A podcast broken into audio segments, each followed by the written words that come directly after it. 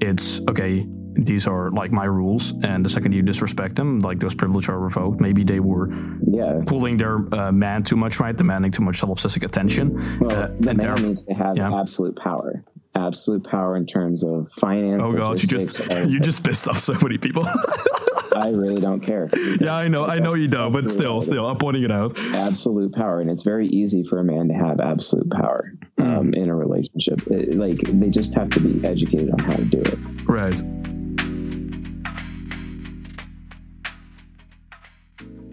Bonjour, bitches. Welcome to a new episode of Croissant Hours.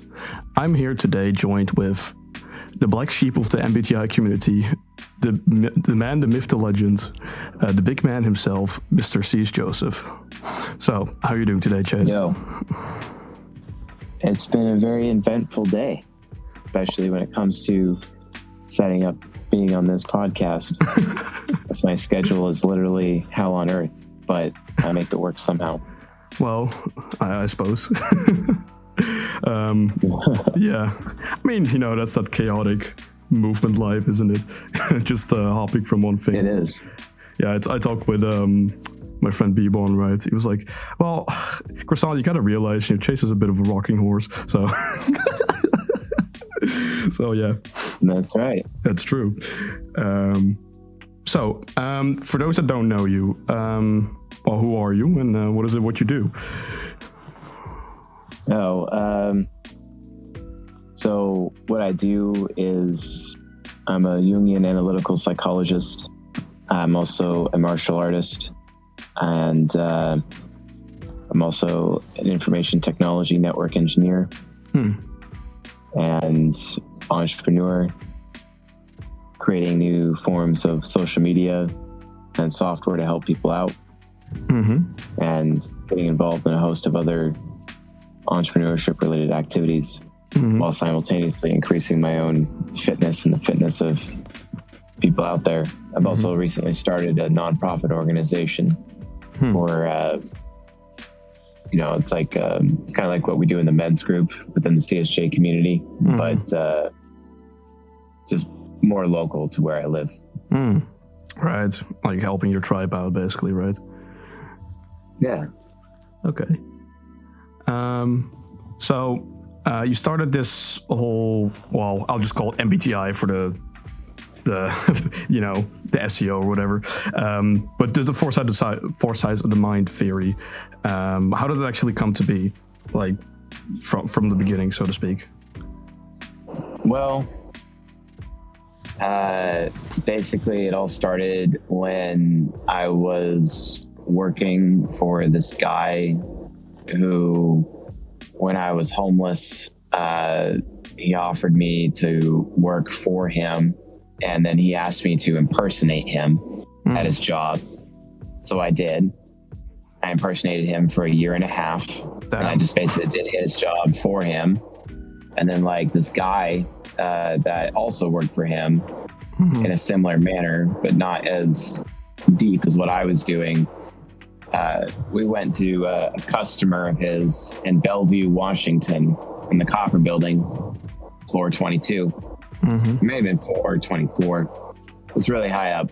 And uh, randomly, MBTI came up in conversation. I was very, I would like to think I was really adept at Myers Briggs type indicator in those days. And this is like when I was 25, 24, 25. And my coworker basically like embarrassed me in front of this customer and let me have it and exposed how I didn't actually know what I was talking about. And I thought I did, but apparently I didn't. Mhm. So then, uh, then after that, like we got to the bottom floor, and he's like, "Hey, you know, let's let's make a deal. I'll mentor you on how to do this right, and you take care of my pot plants as he's growing. he was What growing Deal for lifetime. yeah, he's growing marijuana in his garage. So he needed me to take care of his plants for him. So I did. And then he taught me Jungian analytical psychology the correct way, Mm, basically. right. And then after a while, him and I just kind of became estranged due to life circumstances. hmm And then I started training under someone else. And that other person was the guy who trained the first person who trained me. So Hmm.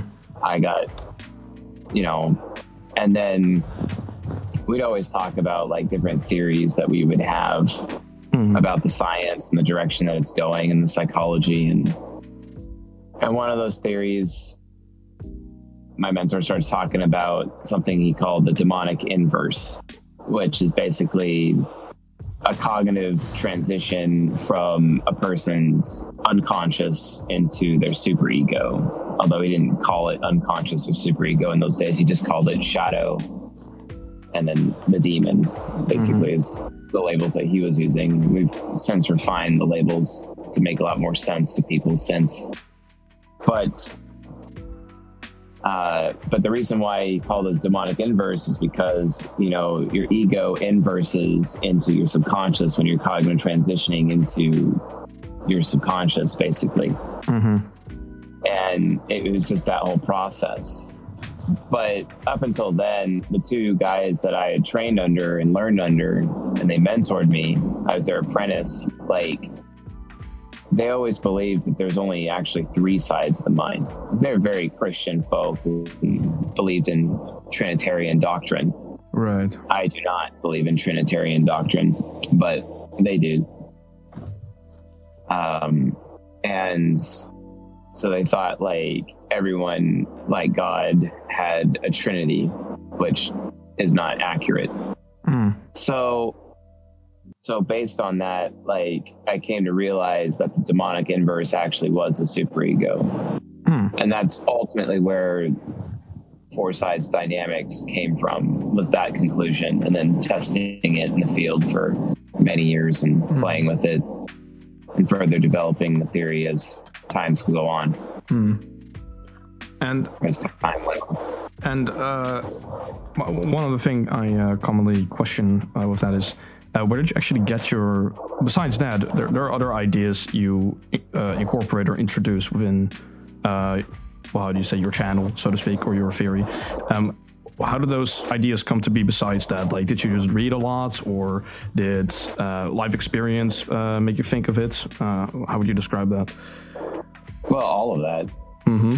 i read every book on the subject that i could get my hands on but given that i have ti parent i can just read content and be like yeah that's obviously trash throw it out Mhm. you know and just keep the stuff that's not trash and then put it all together like legos basically Mm, yeah. an engineered solution and then that became the solution and then i field tested to see if it's true and then turned out to be true that's Right. basically how it worked out Okay. Well, you describe it no like it's. Uh, different than oh, sorry. it's no different than it's no different than einstein's little thought experiments that he did in his head you know Mhm. Yeah, makes sense. basically a, a similar approach Uh huh.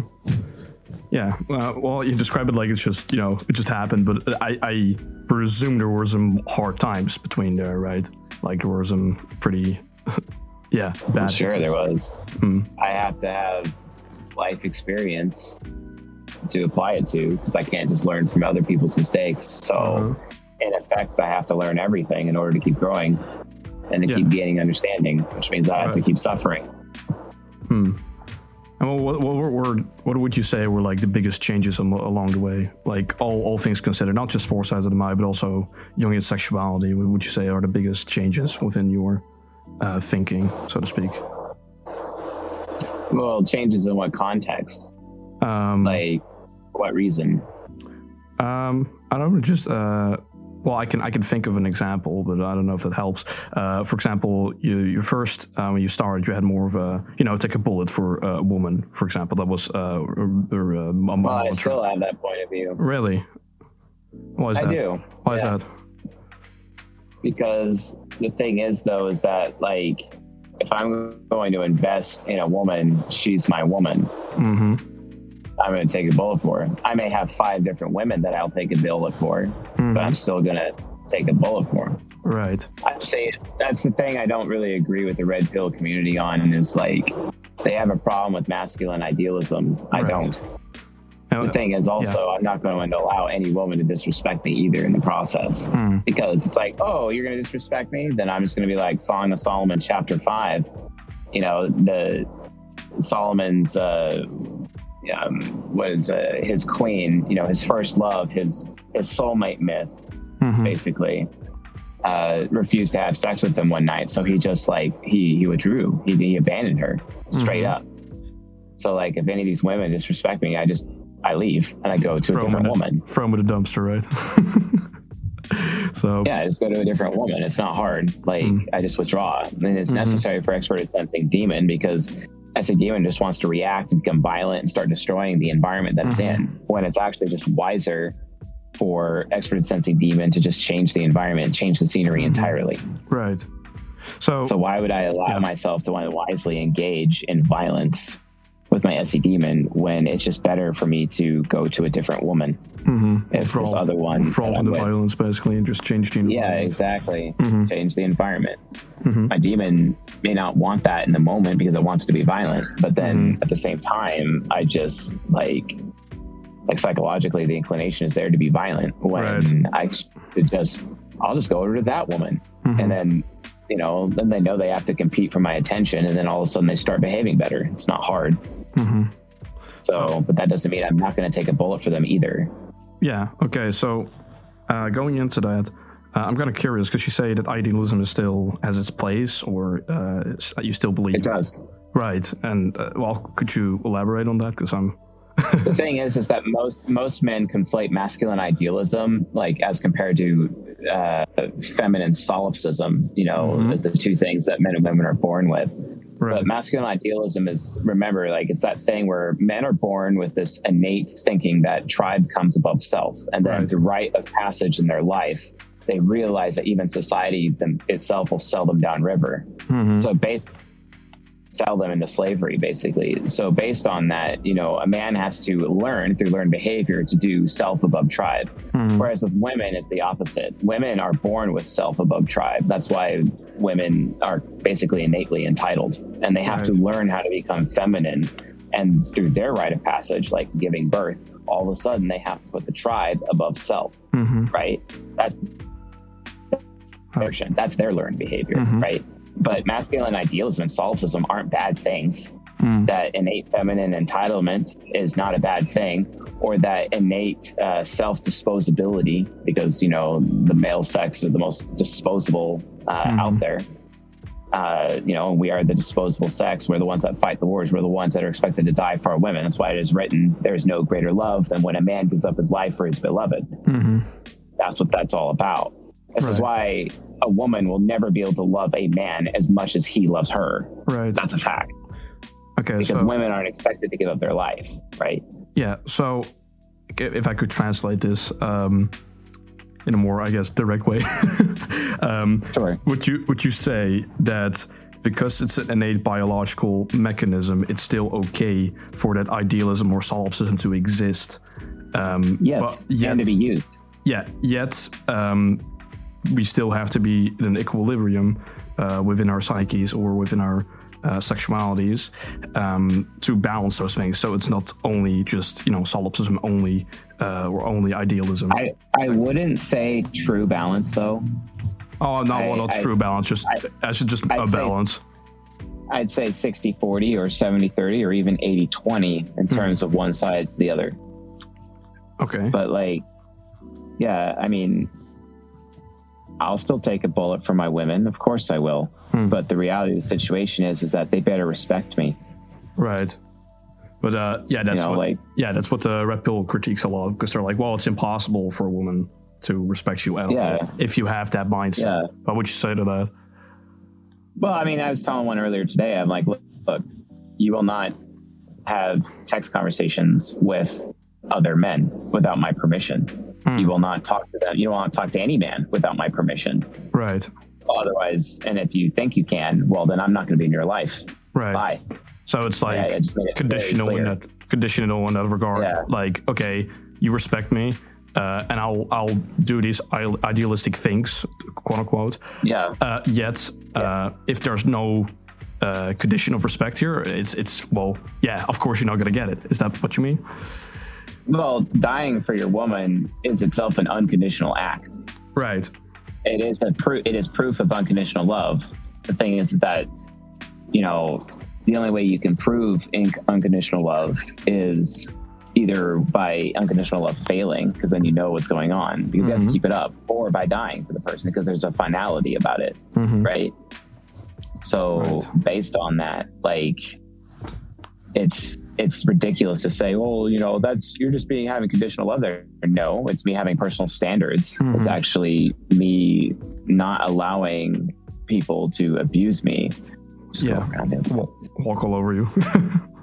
Yeah, which happens all the time, you know, and it's because society enables the female solipsism out there. They're very okay with walking all over us. Mhm. You know, even the entire society, the state, all of it is organized, you know, that way. And everyone's like, oh, fempowerment. And then it's like, yeah, while you're empowering women, you're also destroying men in the process. And then we Right. have this problem of fatherlessness, this fatherless generation, hmm you know. Yeah, that was uh, a big eye opener for me when I actually read The Boy Crisis. I was like, damn, this is probably the biggest, one of the biggest uh, problems we have within, within society, I would say. Right? Like, people are talking about, you know, cl- climate change, all that shit. And I'm like, uh, actually, actually, all those things, you know, are minuscule or fixable compared to this. You know what I mean? I would say at least, because you know, if you actually get strong, masculine men who have their shit together, um, yeah, they're th- those little like little problems like climate change. uh, It's nothing for them, right? You know what I mean? Uh, comparatively, I would say. Yeah, we already have all the technology to solve any of those problems. Even like the energy crisis, the food crisis, just people in power who want to limit technology so that they can keep their payday. hmm That's really the actual problem. You know, everyone's like, oh, you know, we need to tax the 1%, but then like really it's actually the 0.0000001% that you really need to be worried about. Capitalism 101. Uh, Yeah, the people, the people that President Macron served, you know, mhm, with his little this little Rothschild bullshit. mhm. Hey, I'm on the phone. I'm on the phone. Hey, thank you for greeting me. Hey, buddy. We could just uh, pause here for a sec if you want. No, Okay. all right. Let's keep going. oh, okay. Uh, I, ju- I just think it's it's your uh, son, right? Or uh, Yeah, yeah. uh, Uh, he's just excited to see me. Hey, buddy. Hey. he's all he's all super super there. But anyway, uh, please, please wholesome. Uh, sorry. Very, very, very wholesome, huh? Yeah, it's very wholesome. Is that, is that what you're describing? Yeah. See that? I see I that uh, I- ice that ice of J uh, Chase coming out. You know. Yeah. Yeah. Never not uh never not be wholesome, I guess. Um, so uh, this is a thing that's very common uh, within the community, uh, I would say. And that's um, people either being. How, how do you usually deal with people, or what do you advise people who are either in denial or about their type, or are just having a lot of difficulties? really it it's really just like educating somebody else. They need to educate and teach somebody else how to use the type grid or other or multiple people. Hmm and then they all just sit down and type each other and have that third party experience. You really just have to invest so much in the third party experience to get anywhere with it. Right. I, I was thinking uh, a similar I'm thing. struggling. Uh, in in the uh, you kind of describe this in some social engineering episodes where you say, "Oh, you're at a bar," and then for the minutes you kind of type everybody in the room, right? Um, yeah it's it's. I would say that's the best way to go about it, right? You observe almost like you're, you know, you, you very easily do this in your subconscious. Um, you go in background mode and you just observe how they interact in almost in a circle, right? And you see how how they interact, maybe even with body language, uh, but that's going Right. into a different topic. Um, and then from that, you- then you, you engage with the co- in the conversation, and then you step back it again, and then you make an assessment. I think that's the best way to go about it generally, right? Because um, is. one problem I, I see a lot is um, when people ask, "Oh, please type me" or something like that, right? They're uh, in a in a biased way, right? Their their brain is is uh, priming for certain questions.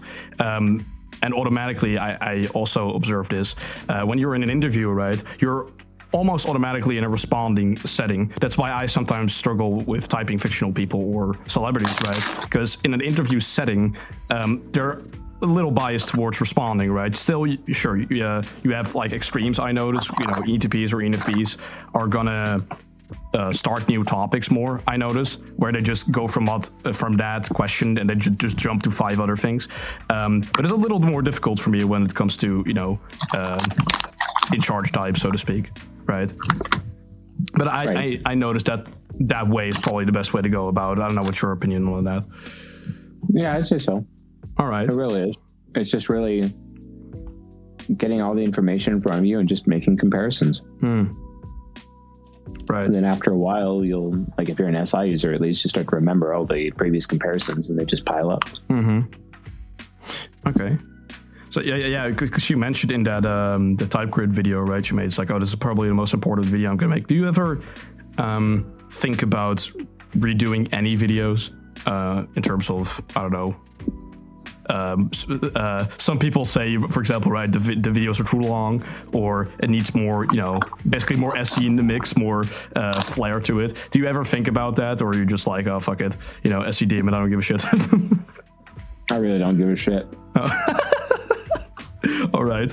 Well, Yeah, if I was to, but if I was to refilm anything, it would be season three with all the updated nomenclature. all right. Okay, I, I can see that. Well, that's also kind of nice because then you're not, you know, held back by oh, I have to reshoot season 21 or something like that, right? Maybe I don't know. Yeah. Um. All right. So, so you mentioned uh, you're impersonating this person, right? How are you using any social engineering right now, like day to day? A hundred percent of the time. Really? Yeah. Could you go into that? Or is that uh, All it is is just optimizing. All this is is optimizing social interactions in my life. That's all it is. All right. Yeah, I was just uh, I was just uh, aiming for more like, oh, do you have like a recent story or something?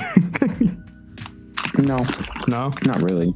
All No, it's just so natural to me that just happens. Yeah, it's just that uh, virtue and vice thing, right? Like you kind of always have to maneuver in that sense, Yeah. right? Um, what would you say? What's your uh, opinion on visual typing? Because I, you said as for SI users with experience, right? Um, but for me, uh, as an SE user, y- you have spoken about there are certain visual elements that are more common, like for example, uh, wearing you know monochroma- monochromatic colors.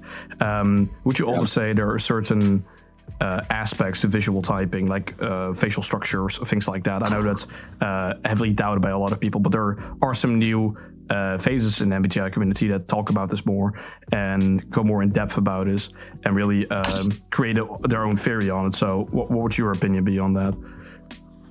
Visual typing definitely exists. It's just how the visual typing I disagree with. Hmm. So Well, which what, what yeah, what type of visual typing would you dis- disagree with? Like the actual all, all of it. all of it? well, that's that's not some of it. yeah. So Yeah, because that's not how I teach people how to visually type. hmm. But I only teach the people closest to me or the people in my inner circle or um, my clients how to Right. do it. right. Um, will we and we won't be seeing any of that in the future, or will you go in more in depth about it? I will be going more in depth. I mean, I give you a small taste now, and I've kind of mentioned it before. Uh huh. Like, all you do is here. One second. One second. All right. Um, turn it off and put on your headphones, please. Um, so basically, like, like I had an ENTJ client. It's like I really need help with this. I, I don't know what to do, I, but I really need to type people because I need to know who to hire and who to place in what position, et cetera, at its business. I said, okay, we can do that. So I sat down with him and I had him get photos of every single person within the organization, and I had already typed them at that point in time. And basically, we created this really big type grid to go on one of his office walls. And I mean, it's huge. Like, it's as tall as me, you know. Mm-hmm. And we have each of the 16 types listed and the little vectors and all that associated with it. Mm-hmm. and then uh, and then from there, um, we put uh, we put like the photos of each person in each slot, basically. And then I told him, "All right, in two weeks' time, you'll know how to visually type." He's like, "Well, what do you mean?" I know you're just going to stare at this type grid for days. Memorize the faces. And just look at all the faces and look at how they're how different and how similar they are the whole time. And he did. Hmm. And now he's one of the best visual typers I know. Damn. So again, it's an actual thing you could use and learn. Yep. Oh, and like, so he's like, "Oh, that reminds me of a Jack. That reminds me of a Sharon." Hmm. You know. And then he just he just knows. He just knows what type they are. That's pretty like that. That's pretty dope. Almost like superpower, right? Yeah. Would, you, would, would you say that even uh, lower SE users could use that, or like Shadow? Absolutely. Oh, really? Well, SI users, not so much. But Oh, and that's that's just due to lack of being in touch with reality, right? Is that a that the reason? yeah. They could, or is it? I kind of I'm kind of gauging a, uh Chris perspective on this, Chris Taylor perspective. Like, it's not maybe it's not necessarily they. Uh, it's, it's it's more it's more efficient, right? In that. Um, it's better for them to gauge their own experience or use their own experience and go from that than to try to identify it with rea- reality, right? Is that is that correct? Yeah. Yeah. All right. Um, okay. So uh, I know you rant a lot about school and how the education system is broken and uh, we should abandon it and all, uh, which is, you know, I, I, I would agree with. Um, so one thing I would uh, I want to ask you is um, if you could do, you know, your school or high school days all over, um, what would you do? Uh, like for higher education, etc. What would you pick? You telling me if I was like 18 years old all over again? Um, yeah, I mean, I, mean, I kind of already know the answer. That's the funny part. Um, I would. I mean, I regret going to university. Mhm. I would have just spent time at a library. Just at a library. Yeah. Yeah. And would you would you be studying the same things, or would you just uh, look at other things? Like, would if, is there anything you overlooked uh, that you see now that you may think? If you had that same knowledge, what would you would you go in a different direction besides? Uh, I would have just. I would have just studied fitness closer, and I would have also studied um, entrepreneurship closer. all right. I only learned the psychology stuff out of necessity. It wasn't because I wanted to. Oh, really? It wasn't. Yeah. You, you want to say you're passionate about this, or I wasn't. No. no? And and are you now? was. It, it, it kind of was forced on me. Yeah, sure I am. Okay, well that's good to hear. Although uh, I, I was thinking like, damn, you're making your whole your whole business model when you don't even like it. Damn. I mean, I know you work out of necessity and obligation, but damn, that's kind of sad, man. If that were the case. um, Yeah. let me see. Um, well, well, kind of relating to the previous question, um, what do you think ETPs naturally gravitate toward towards with uh, in high school or uh, higher education? ENTPs. ENTPs, yeah. So extroverts. Oh, being lazy. I mean, if they're actually picking something. Um, sometimes foreign language. Um, you you'd almost find ENTPs in foreign language stuff. really? Uh, yeah, chess club. You'll always see ENTPs playing magic cards in the cafeteria. mm-hmm. Sometimes Pokemon, sometimes Yu-Gi-Oh, but mostly Magic. Oh yeah.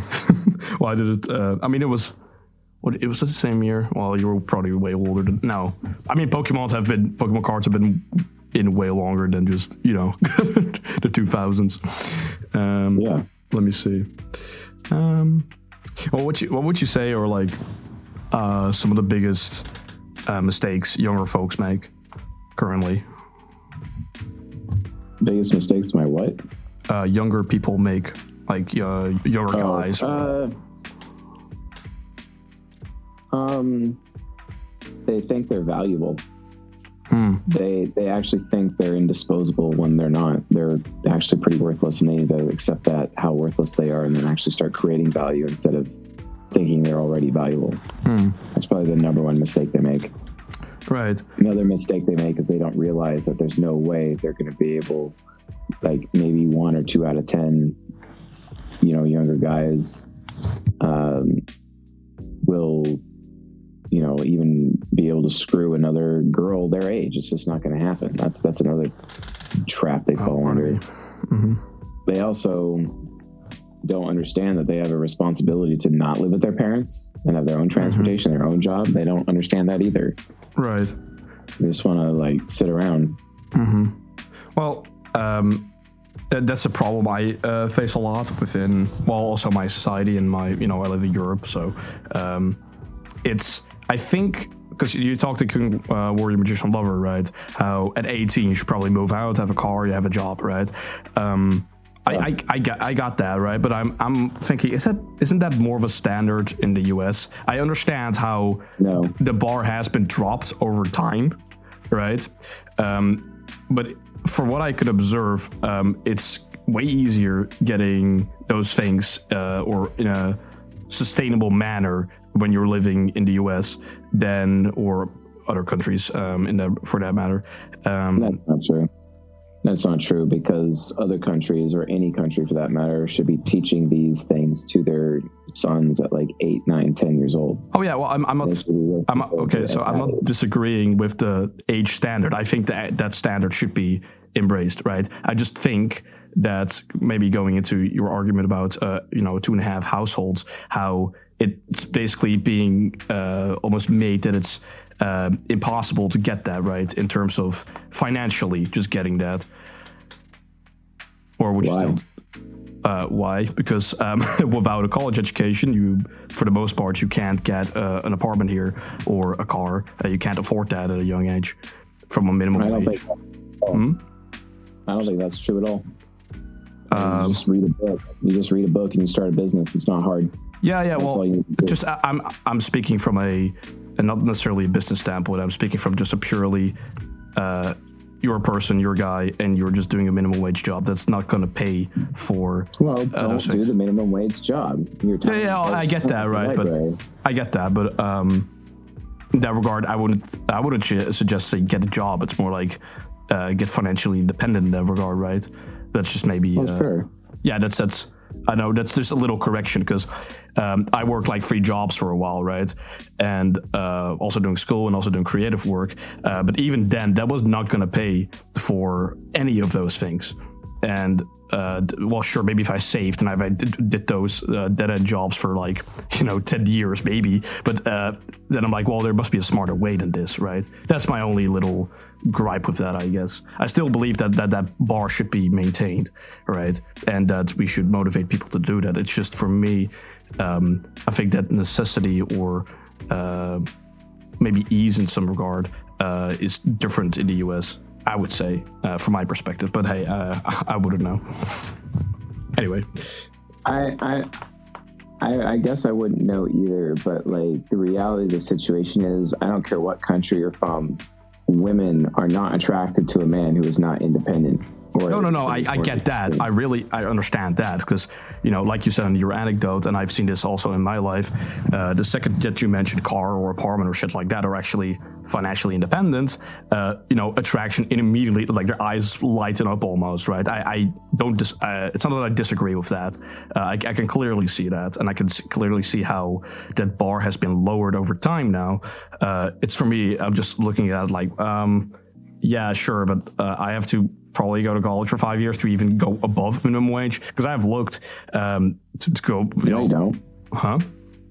No, you don't. You don't have to do that at all. Like all you have to do is literally go buy Jeff Walker's book Launch. Well, I've, second yeah, yeah, I know, I know. In an it, do what it entrepreneurship, in an entrepreneurship Yeah. sense, uh, but in a job sense, right? Not in a career or a business sense. Well, a job or a career or business, it's all the same, right? You're trying to make money, you're trying to produce more than you consume. That's Mhm. like the actual goal. But you, you you allow your European beast like society because guess what? The reason why Europe is referred to as the beast, that's why the woman rides the beast at European Union, you know, Parliament, Hmm. because the woman is the United States, the woman is Lady Liberty, hmm. and we get to sit on your guys' back because you guys are nothing more than cattle, basically. Hmm. You Europeans are treated like cattle. You treat each other like cattle.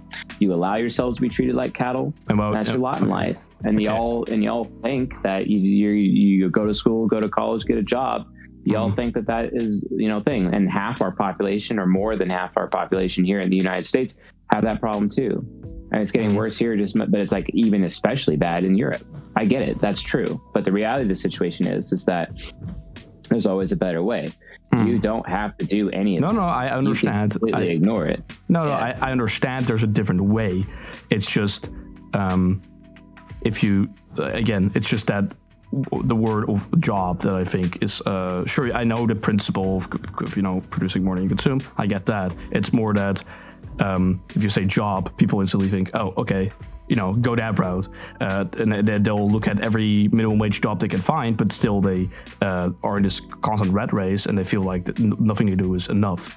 And uh, I think that's just a little uh, thing I realized, or I've seen from other people as well. Well, yeah, Well, let's let's examine that for a second. Let's say you go get a minimum wage job. You're going to work for eight hours. What are you doing with the other twelve hours of your time, uh, like or sixteen hours of your time? You see Uh, what I'm saying? Like, yeah, like you Sleep. can you can work your you can work your minimum wage job and you can sleep and you can use the other eight hours for reading Launch by Jeff Walker, for Mm. example.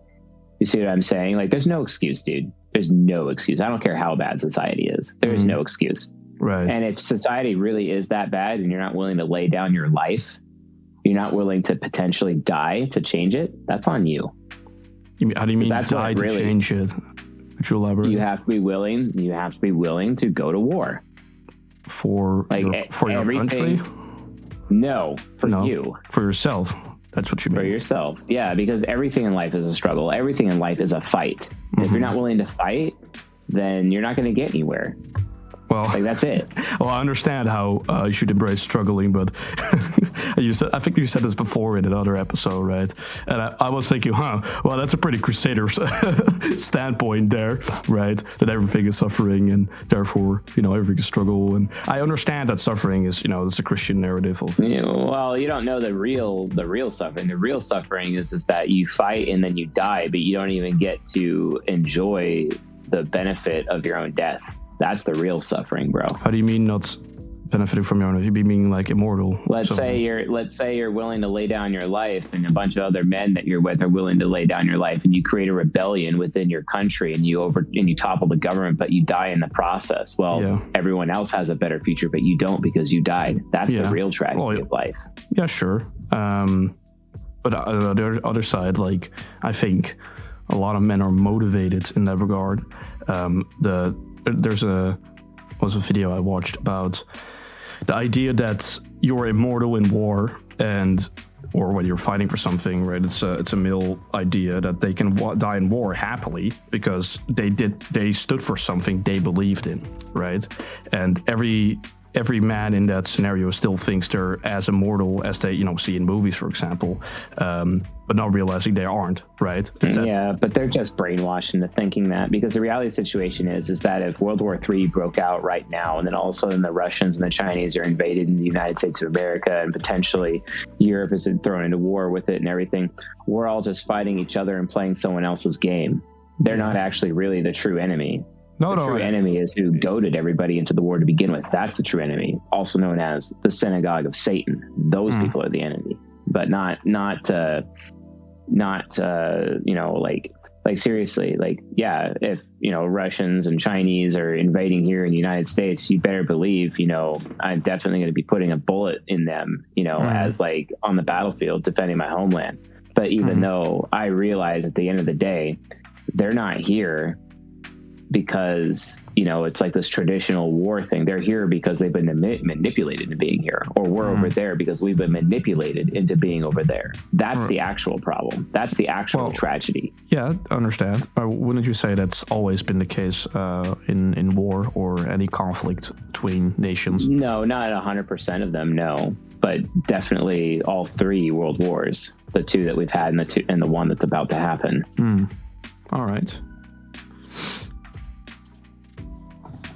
Is there anything else you want to say on that, or? Well, I mean, yeah, like seriously, read Gustave Le Bon's book, The Crowd, and then read his protege Edward Bernays' book, Propaganda, and mm-hmm. then read The Madness of Crowds by uh, Douglas Murray. Mm-hmm. They'll give you a completely different uh, perspective on geopolitics because well, the reality I, I do have my I do have my interest in geopolitics. That's why I bring up. Well, don't you think that's the, kind of been the case always? Because uh, there always been there's always been uh, propaganda or manipulation within a society.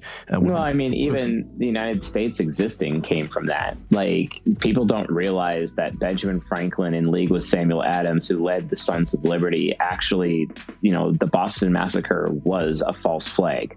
Mm. It was it was it's bullshit. The entire narrative is bullshit.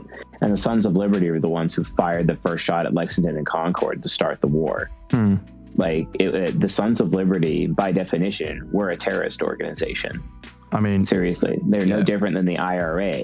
Right. You know, like a lot of people don't realize that, but that's literally what the United States is actually built on. It's mm. actually built on you know, everyone's like, you know, oh, freedom this, freedom that. But you have to understand, Benjamin Franklin was had a monopoly on media. He was mm-hmm. the USA's first media mogul, mm-hmm. and he ran all of it. Yeah. Like it, you know, he he was CNN in those days. Right. He was the propaganda. So yeah, I mean, sure, all the way back to the 1700s, you could you could trace that but like in the 1600s and the 1500s, the 1400s, going back even further than that, not so much. You didn't really start seeing that kind of psychological warfare happening until the 1700s. And it was well, Benjamin Franklin that began the process of perfecting it. And then Gustave Le Bon and then, then Bernays, they perfected it. Mm-hmm.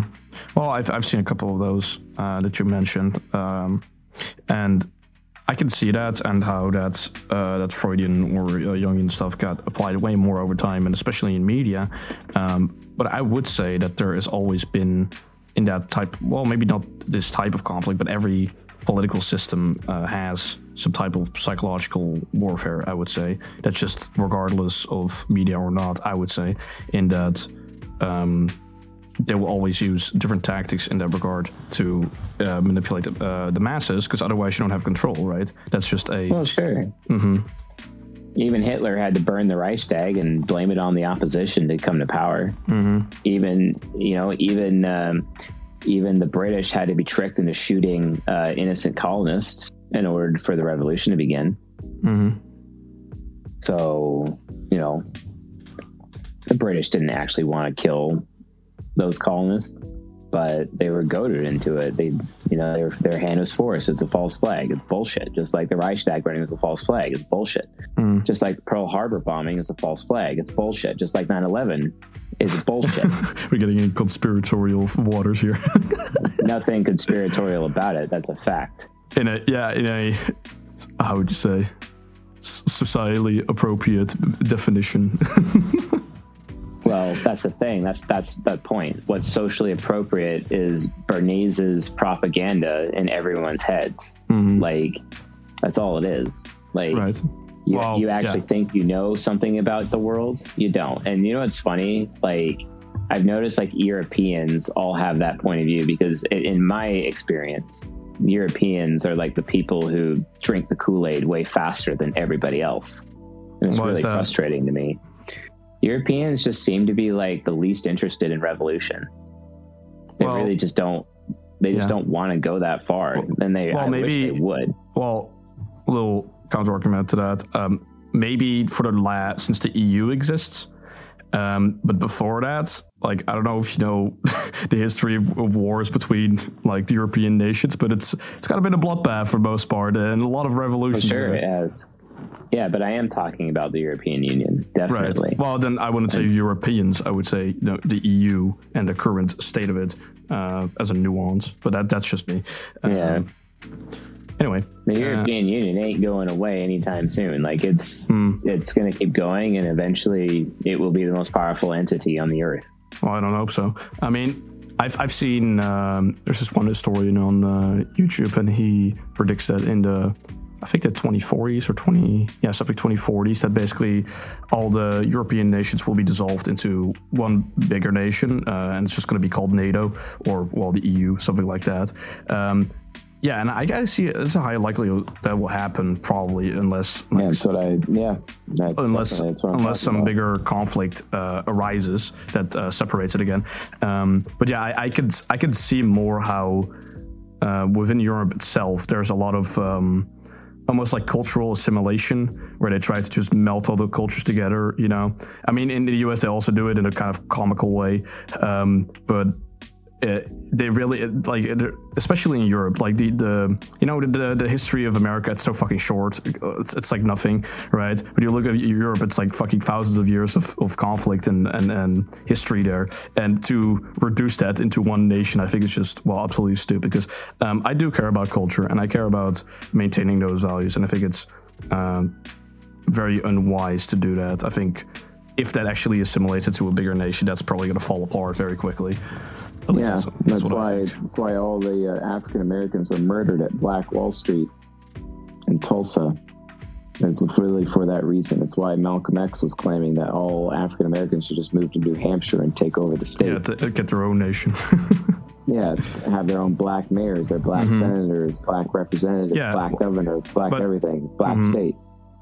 yeah, but and he um, was killed for it. Yeah, I saw an, another uh, standpoint by that historian who, who said that basically within Western culture, um, the idea of harm is uh, incredibly reduced right now, right? That's why, well, maybe that's the reason why we don't want revolution, um, because you know everything is about okay, you shouldn't get hurt, you shouldn't hurt somebody physically or emotionally, so therefore, uh, and especially in, in the maybe that's what you mean by the European nations um, in that regard is that they don't want harm at all, and everybody has to be safe, and everybody has to be like 90, right? And nobody should die, basically. Uh, I can see that, right, where everybody needs to be helped. I'm like, no, sometimes people need to figure their shit out, right? Sometimes, um, you know, death is necessary. I don't mean that in a, you know, That's why go, go and commit genocide. Like cattle. Mhm. You guys are being treated like cattle, and you are treating yourselves like cattle. You treat each Well, other I like wouldn't devalue that completely saying that, but um, there are being certain things done that are not ethical. And uh, Well, the uh, the synagogue of Satan refers to anyone who is not like them as goyim, which translates into cattle. yeah, Okay, so Yeah. you- I mean, what do you want me to say? That, that that those are the elite. Those are the people who are at like like you think Bezos and Musk are like the richest men in the world? They're not. The richest people in the world have trillions. They don't Mhm. have trillions. You see Well, what I'm saying? at that, spo- at that point, it shouldn't be about money, right? That's what I'm thinking, at least. It's more about, you know, who you know, etc. But that's going into Well, they don't have any real power. You know, there's Mhm. there's no real power, and the people who actually do have real power are the ones who are looking at us like cattle, Mm, and they treat us like cattle, right, vaccinate us like cattle. right. Like, look at it this way: you have the Bretton Woods Agreement, right?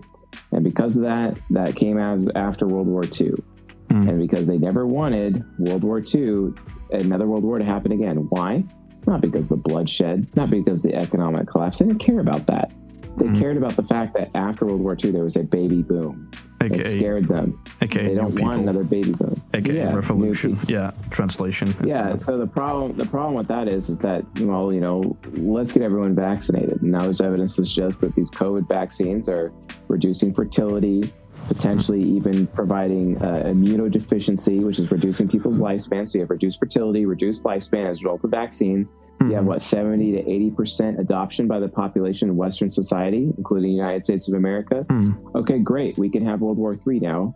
Bretton Mhm. Woods Agreement expires this year. We don't have to. We can have a World War now because we don't have to be afraid of a baby boom anymore. right, And it, and in comes the bloodshed. That's our future. right. Well, to not to get too doomer here, because that's that's a thing I notice a lot. We you talk a lot about problems, but uh, what would you say the main remedy would be for that?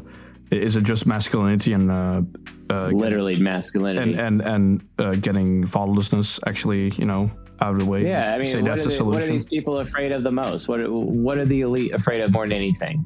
Another Right. Hitler. They don't want another Hitler on their hands. Hmm. And you you can even argue that the National Socialist movement was a, a uncontrolled, unfettered form of masculinity. Basically, it was Right. very masculine Mhm. and masculinity being the source of anything like Hitler coming back that could possibly threaten the existence of the elite, they have to make sure that mascul- masculinity is as stifled as possible, right. so that they could never run that risk of ever happening again. Mm. You know, like most people assume that Hitler was this person who like just was this major racist and like hates all Jews. Mm. When if you actually read his book Mein Kampf, he's not talking about Jews in general. He's talking about Jewish banksters. Mm. That's what he's talking about. Right. He was actually he's T.I. Parent. He's pretty specific about who he had problems with. hmm Like for example, how Rothschild like you know collapsed the British sterling. That's who he had a problem with, hmm and how that destroyed everyone's lives and future. Right. You know. Well, well, another another fact people seem to overlook um, of that time, I think, is that uh, guess what? Most people were pretty fucking racist.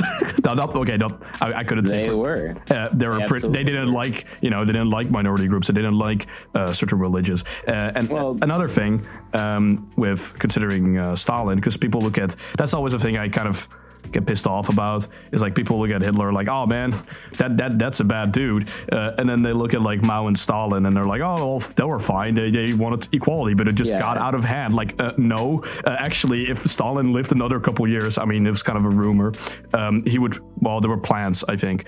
Um, he would he would also uh, evacuate the Jews or, or evacuate uh, exterminate the Jews. And uh, Mao killed way more people. Uh, and I'm not saying oh well he killed more people so therefore he is justified or he's okay but it, it's funny to me how that's always overlooked, right? And maybe that's going into what you were saying about, you know, Hitler was a masculine figure in that, and uh, while Mao and uh, Stalin were more like, well, even though they were guys, uh, it was a motherly figure, right? Like it was a communism is like kind of a mo- uh, motherly idea of uh, helping everybody and um, equality among all, right? And that's that's that's easier to swallow for most people or uh, to understand, and uh, you know uh, get that feminine idea than saying, okay, we should just be our own nation. We should just embrace our own strength, right? That's that's way harder for people to digest, I think. Well, sure, but I mean, you can read Animal Farm by George Orwell, and you know, it's like some people are more equal than others. You know, like people at the top are the ones who gain that that thing. Like honestly, like it's really just this standard. You know, uh, you know, people want to run to the feminine, but they need to get out of the cave. Like you know, Plato's allegory of the cave. Get out of the cave and get into the hot, searing sunlight, Mm-hmm. so you can actually be strong enough to live Mm-hmm. so you're gonna be stuck in the cave you know like this like the like socialist europe you know y'all are in the cave and Oh yeah, I don't agree of with the socialist. going to that cave Yeah, I, I don't. I don't agree with the because um, how to describe it? Um, especially in my country, it's uh, that we have um, how is it called? It's basically it's, it's literally called a safety net uh, system. So every time you know you say you fuck up in your life, uh, you, you well, it's basically like uh, welfare, right? But it's really well done here in terms of well, I say well done, but I just mean basically you can live like luxury. Um, even if you're not doing anything, right? Like I have family members or friends or shit like that who, who just don't do anything. They're just literally a lazy ass, you know, like like you described with the ENTP, and uh, they're just getting free money. And uh, uh, it's also a thing like about pension. I get like you a, know I- I- easy Mhm. it's gonna be easy it's gonna be so easy to conquer those people when the russians and the chinese come it's gonna be so easy to conquer them well, a little little SE demon there, I can notice. yeah like honestly my students like idiots idiots I mean, Idiots. you know, on the other side, I have every trickster, but I'm still thinking like maybe on the moral level, like, well, they're still people, right? And sure, you could say, well, they're not doing anything, but you know, they're still human lives, and I value human life. No, don't take it up with the people. Take it up with your government. Like even the Chinese recently, the Chinese leadership recently said that you know they're tired of like all the men turning into soy boys, and now Mhm. like all of a sudden they care about masculinity more than anything. It's because Yeah, well, they realize I'm in order to go to war, they're going to need to have it. Yeah, I understand. I'm, I'm just saying those people are still people. I'm, I'm, I know that the problem mostly lies within, well, certain facilities. I'm not going to blame one group because I think that's uh, shallow thinking in that regard. Um, Agreed. um, so, but I, I still value them as people, right? When you're actually on a one to one with somebody, I notice at least over time that, you know, I, I still have a moral stance that I, I don't think you can. I'm not saying you are doing that, by the way, for just for context, um, but just disregarded like, well, whatever. Um, that's that's their fault. That's on them. I, I think you know, people, everybody controls their destiny in some sense, but you know, people just need to be informed. I think that's the biggest um, obstacle a lot of the time. If you're actually informed about masculinity or stuff like that, you'll you'll embrace it and actually live like that, right? Look, all you're doing is leading people to water, but they still have to choose to drink. Yeah, I understand. yeah, that's that- something. Yeah, I know. I, I I've learned that. Um, you know, if people sometimes I talk about these subjects, and sometimes uh, people reject it. I'm like, hey, that's your choice, man. Uh, and I don't value that person any less. I'm just like, that's their choice, right? That's their life, uh, and that's all right. And I can deal with. I can live with that, right? As long as my existence Right. still, um, how would you say, corresponds with my uh, soul or heart, right? I think that's very important in that regard. Yeah, but what do you do when your soul and your heart has been shaped by Bernaysian propaganda? That's my point. Yeah, well, understand. I understand, but but that's you know that, that's how do you how do you explain this? There's always you can always have the thing. Well, okay, you're out of the cave, but who says this is another cave, right? So No, it's not that. It's more of like you need to constantly be checking your ego investments because yeah, no, I understand. No, that you know, I I I, tr- I try to. Uh, okay, I said a little abstract maybe, but I, m- I meant that um, never think that you're fully out of the cave, and uh, kind of what you were saying, right? Like always, que- like always question your ego investment, always question what you believe, always uh, recheck and go deeper, right? And that's really Yeah. what, what I try to maintain, and really, and I think that comes down to humility, um, humility, humility, um, in that regard. Because I never say, well, I'm smart or I know a lot of things. I'm like, well, I know some things. You know, I'm not, I don't maintain the mantra of, of Socrates of like I know nothing, um, because I think that statement of itself is kind of false. Because if you say I know nothing, you're kind of contradicting yourself. Because how can you know nothing? You know those words, right? Sure, that's kind of specific and concrete, but you know what I mean. Like I would say I know some things, uh, yet I'm still learning. That's that's a better approach, I think, to it. Um, but that's just me. Well, sure, but everything we know can change yeah, instantly. Yeah, sure, but you still retain the assumption uh, that some things are true. And I mean, otherwise you can't move, right? You can't live.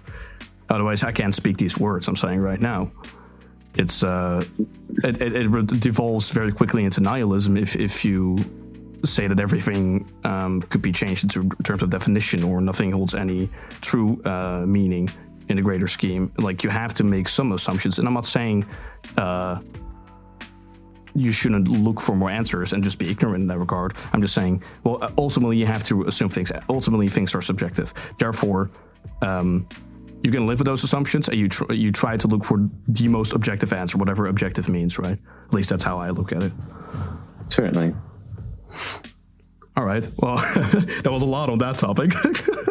um, maybe on another. Uh, this uh, this was uh, a question by uh, I think somebody from your team, or uh, you may guess who this is from. Uh, and uh, she asked, um, "What would you say is the best dynamic for a relationship with one guy and three women, or slash a harem?" Go. Um, well, it just depends on, you know, from a wisdom point of view. I think one of the best examples uh, for that is like if you read the book, The Red Tent, which is what we've had the women's group read uh, traditionally. Mm-hmm. Is that actually? Oh, you sorry, uh, sorry, to interrupt you here, but like, is that fiction or non-fiction? Because I, I haven't looked into it. It's historical fiction. Oh, all right. Okay, go on. So, um, but it's based on like how culture used to be Right, right, right, like right. a long time ago. Mm-hmm. But I mean, like, it just depends. Like, if you're going to have a harem, like, they all need to have like their own place, and then you just oscillate between each of those places. But you also have to have your own place apart from all of them. Okay. You have to have a sanctuary that you can always retreat to yourself, always. And Because, oh, sorry. uh I I, I was gonna ask, but uh, I'll let you finish first. I, I, or well, I'll let you finish that thought. Um, how would that translate into like modern day, basically? well, you have your own home or your own place to be, and then they have their own apartments or homes, and you could be paying for them, or maybe they could be working. It depends if they're raising children. Uh, if they are having children, I recommend that they stay stay at home mom uh, in the apartment that you're basically paying for, raising your Mhm. child there, Mm-hmm. and then you visit them from time to time. You go visit another one or whatever. Mm-hmm. Who knows? Right. And and they all have to understand that your time and your attention and your resources are privileges. Mm-hmm. So the second they And disrespect you, that's revoked. Those those privileges are revoked Mm-hmm. instantly. It's that simple. All right. You know. Um, going into that a bit, um, I've seen some uh, people who had a, a polyamorous lifestyle, right? Uh, or or celeb, well, Polyamorous or polygamous? polygamous. Is that, is that correct? Uh, where the guy has multiple women, right? Is that correct? Yeah, but they are the the women are um, committed to him, but he's not. He can have as many sexual relationships as he wants, but they can't. That very clear. Yeah, yeah. I, I, okay, okay, sure. Most people don't do that exactly, um, but but basically, well, people who have, let's say, you know, multiple a guy has multiple female partners. Let's put it like that, right? And if there's Yeah. actual that committal part you talked about, um, that's that's. Let- Let's disregard that for now. Um, they have said that um, it's very hard to maintain, right? In terms of having multiple people you oscillate between. Would you say that's that's that's true, or you know, those people are full of shit? Like, how would it's you? easier. It's easier to maintain, actually, a lot easier. Like for example, let's say you're with one woman and like you have children with her, but she doesn't like the idea of you seeing another woman. But then she's stay at home mom. She doesn't work. You know, like whatever. She's completely dependent on you. Like it is what it is. Yeah. But then you have another relationship with another girl, and she'd be like, "Oh, you cheat, you cheat," and I'm like, "Yeah, but like men, like there's no such thing as cheating in Judaism, the oldest religion in the world. Like Mhm. think about that. You know, like not for men, but it is Right. for women. Oh, that's a double standard. Like, get over it. Hmm. It's- well, that's that's not always very helpful when you're arguing with somebody about this. Just saying, when you just say, "Well, get well, over it." it's just it's the difference in the it's the difference in the genders. Like, um, but then like then you have a baby with another girl, and then all of a sudden those children are like brother and sister, and then that relationship needs to be maintained. This is how women.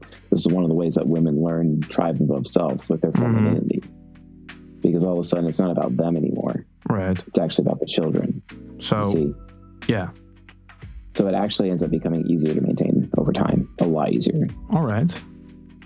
Okay. Well, because because I again I've seen some people who say, well, it's actually hard to maintain, but maybe they lack that element you talked about, where it's okay. These are like my rules, and the second you disrespect them, like those privileges are revoked. Maybe they were Yeah. pulling their uh, man too much, right? Demanding too much self-obsessive attention. Well, Uh, the and man theref- needs to have yeah. absolute power. Absolute power in terms of finance. Oh god, you just you just pissed off so many people. I really don't care. yeah, I know, I know you don't, but still, still, I'm pointing it out. Absolute power, and it's very easy for a man to have absolute power Hmm. um, in a relationship. It- like they just have to be educated on how to do it. Right. So, I am educating them. So so yeah. So you mean like you know the King Warrior magician lover archetype and uh. Full, no, it's not just that, but also legal acumen to know what you can or can't. Oh yeah, yeah. yeah. Well, legal point of I was get, I was getting into that. I, I just mean like in a relationship way, in a legal way, in a uh, financial way, in all those uh, regards, right? Um, yeah. Hmm.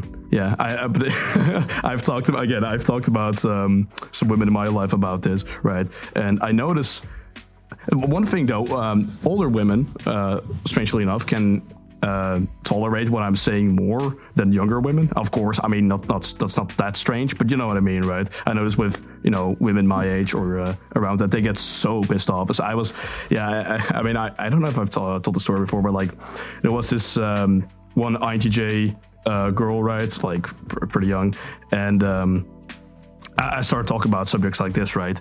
And I, I wasn't even going as far as we're, we're discussing now, right? I just discussed um, feminine and masculine energy. And the second I said masculine energy, she just fucking flipped on me. She was like, How dare you talk about masculinity? And that that's not actually true. It's all on the spectrum. I'm like, What the fuck were you? Uh, I, was, I, I was trying to, you know, maintain myself. I was like, Okay, how do you mean? Right? I was trying to gauge my ENTP, try to ask her questions, but she was not having it. and, and I had like two ENFPs sitting next to me, right? And they were just keep initiating and they were just fueling, you know, this flame. appropriately with the heart temple, right? Um, I don't know. I, I just Yeah. know. I, I think it's. Uh, yeah, I, I, I can't. Yeah, I can't. For, for those more masculine women, they just, just can't deal with that. I notice. Like I, just, I try to avoid it when speaking to them. I, I don't know if that's wiser. Yeah, I mean, you can be with the masculine woman. It's just as long as you maintain absolute power, it doesn't matter. The woman can't really do anything to you. What is what's what's the worst you have? You just withdraw. Right. You just change, have a change of scenery, hmm and then they're like, "Oh crap! You know, I had it really good when he was around." You know, and then it just becomes a, a retelling of the prodigal son at that point. Uh-huh. It's like seriously, what is she actually going to do? What is she going to do? She gonna get with some beta cuck. Okay, sure. hmm She gonna go ruin her life? Yeah, sure. She gonna go be a hoe? She gonna go choose to be an adulteress? Great, that's on her, Mhm. and that's her reducing her own value. That's her choice. hmm You know, biblically, Jesus said if you divorce your wife, then you're turning her into an adulteress, and that's because sexuality is a woman's only actual true agency. Mhm. Men don't give a damn about their job or their income or their career, Oh yeah. and if they do, they're just beta cucks. Mhm. But eh, you know, the reality is, real men don't care, and because of that, you know, like, you know, that's why sexuality is actually their only real agency. And then Right. when they no longer are fertile, then they have to learn how to become utilitarian. I mean, Benjamin Franklin talked about this in his treatise that he wrote to uh, his Son. son, hmm advice to a young man on how to get a mistress or Right. choice of a mistress. Like, read that because it's accurate hmm you know, a lot of people just can't handle their ego investments about masculine and feminine, you know, being challenged in this manner. But Right. this is the truth. So, Like, oh, sorry. men just don't care, you know.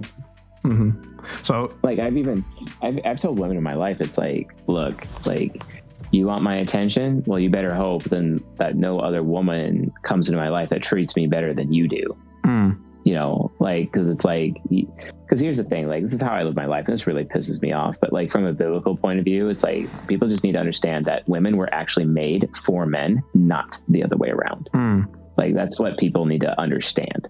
Right. like that is that is like at the base level of creation and you know people are like oh well i'm not a christian. Like i don't care if you're not a christian. Oh i'm not a i'm not a jew. I don't care if you're not a jew. Like Mhm. like you can even say if you're muslim like like read the quran like it's there. Like hmm you know it doesn't matter you know Well, like yeah. the feminine will just be a chaotic force of just death and destruction at the end unless the masculine is present and only then life can exist Mm, but the thing is, withdraw the masculine, because that's the thing. Like men realize, like they just don't know how much power they have just by withdrawing, because mhm. they're taking the masculine away from that area, and then it just turns into chaos. And the women realize they're living in chaos.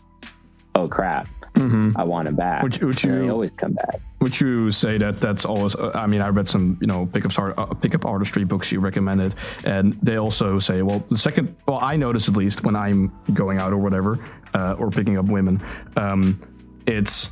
Uh, when I like give the least shit in the situation, that's when they give me the most attention. It's it's so weird, Yeah. right? It's like literally when I'm not even looking them in the eye. That's like when they're like, "Oh my god, this guy is amazing." I'm like, "What the fuck?" I don't even try. You know what I mean? It's like when you're just in your own.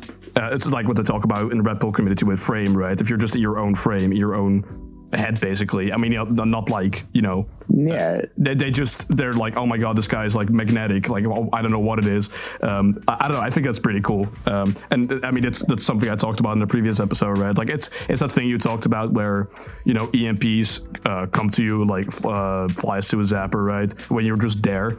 And i was recently at a party and i was just literally standing there right? And just this enfp just walked up to me and started talking to me for two hours. And i was like what the fuck? Like i was in my head going like chase god damn you like why are you right about this Yeah, well, thought it was funny I, yeah, like, uh, I mean, going back to what you said about, you know, in a polygynous situation, how do you make it sustainable? Like, your frame is your home. Your, as a man, you need your sanctuary, your Mhm. space.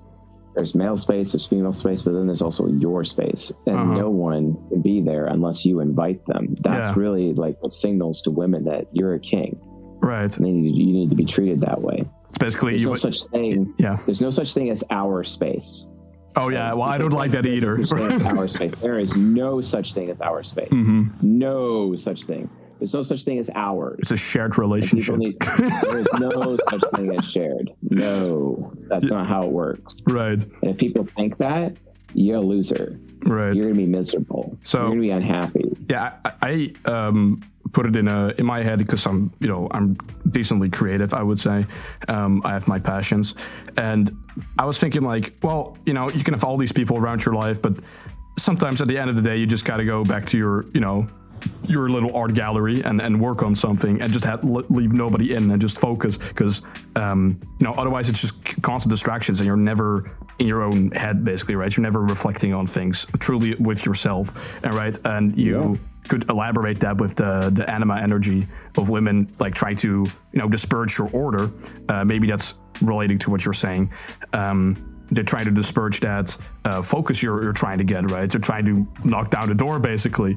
Um, but yeah, you, you uh, like what you're saying.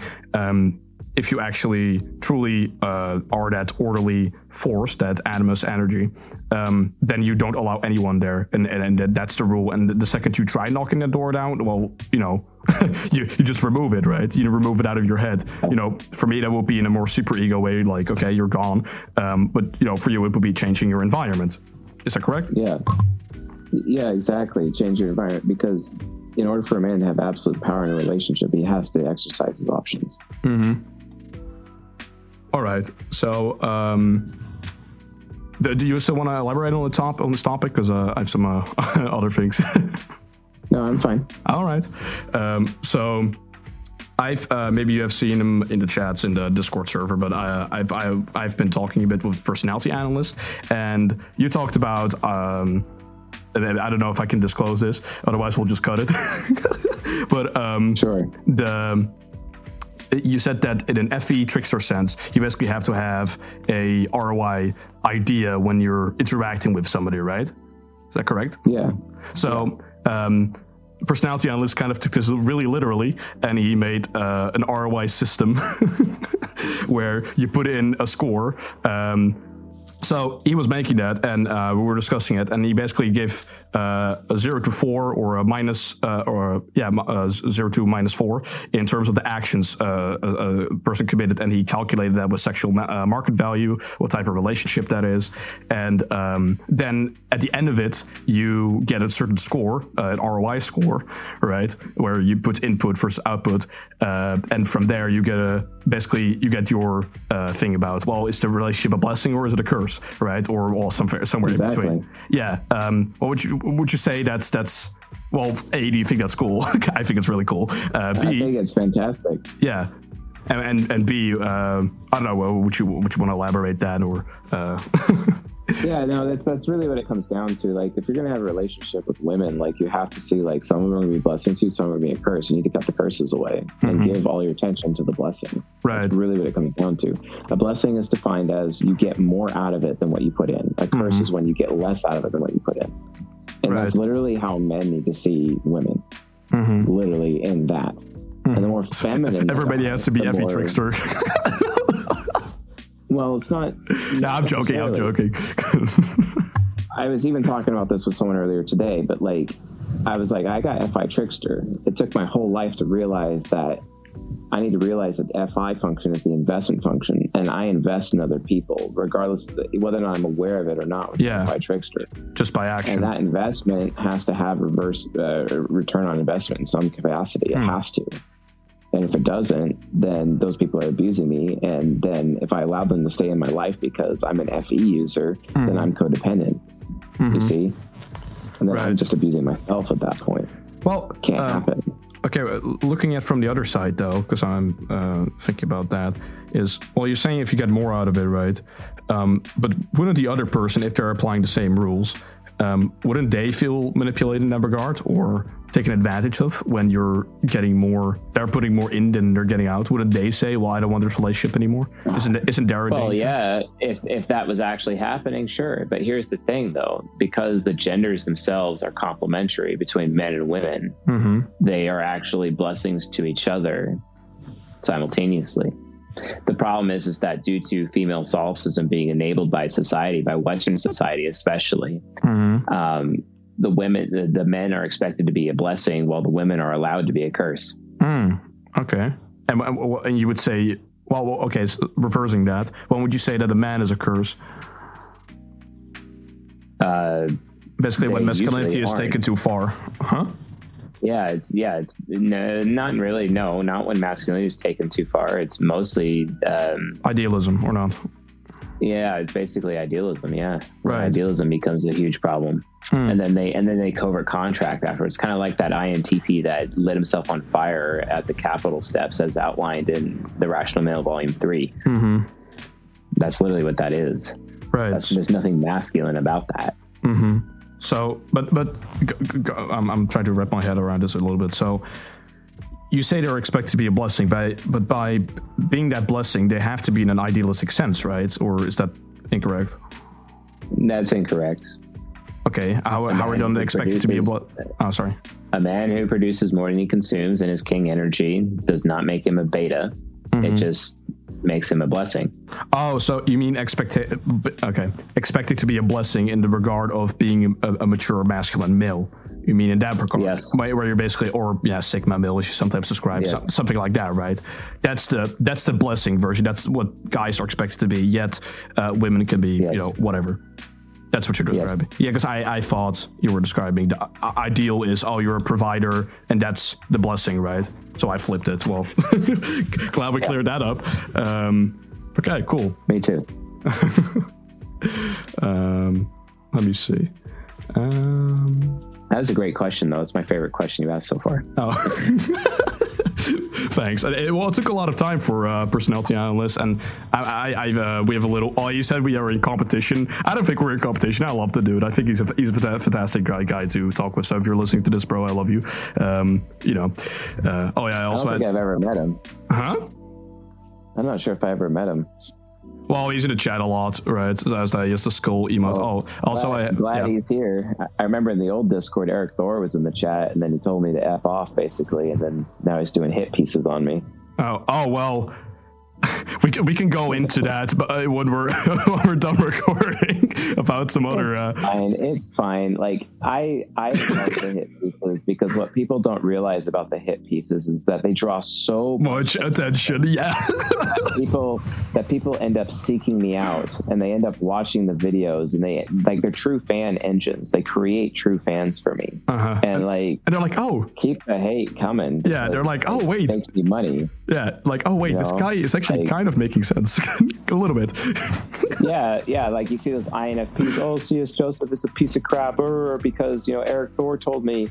And then three months later, they they see one of my catchy clickbaity titles, they click on it, and they watch it, and then all of a sudden, OMG, he's actually right. hmm well, well, I, I, I cut them. their, their, yeah, their, their treachery vice comes in, and then they betray poor Erik Thor, and then now they belong to me. they belong to me. High Nice one. Yeah, yeah. High five, bro. Yeah.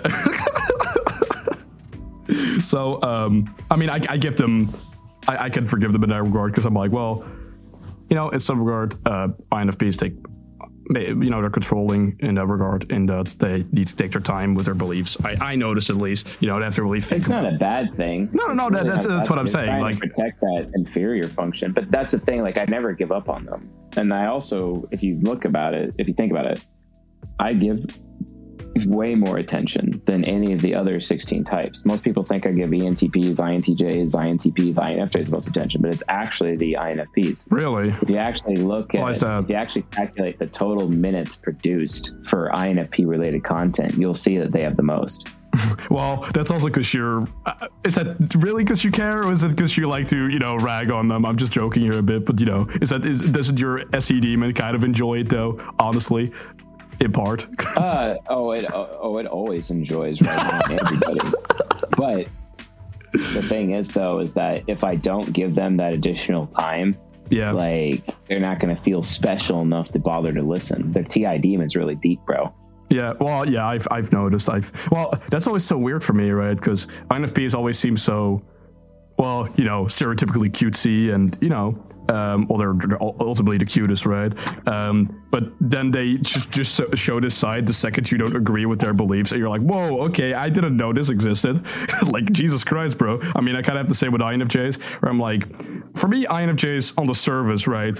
They look like very normal and, and a lot of people like them i notice um, if they're a little more on the estp side right um, but uh, for me i think the infjs are the scariest type because once that istj uh, superego shows once and they go from oh well i'm bubbly and well quote unquote stereotypically right I'm all uh, about Right. And the second they go, well, is it pragmatic? No, it's not pragmatic. They go uh, super ego mode. I'm like, holy shit, where did this come from? You know, I mean, look at like uh, Griffith and Berserk, right? Just full on massacre. And I'm like, oh god, how did this happen?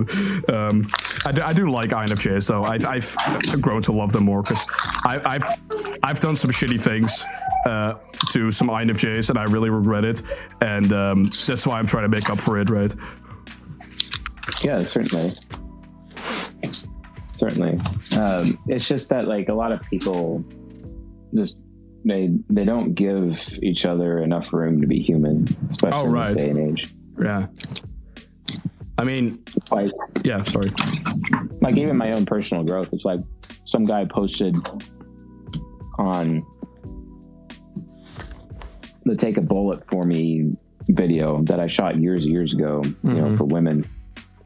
It's like, oh, this sounds like, you know, blue pill cuck bullshit, you know, and I'm like, I, I, in his comment, and then I responded to him, I'm like, you're right, it is.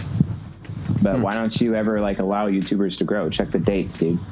Oh, Right. Is they like everyone wants to rush to judgment instead of actually try and understand. Mm.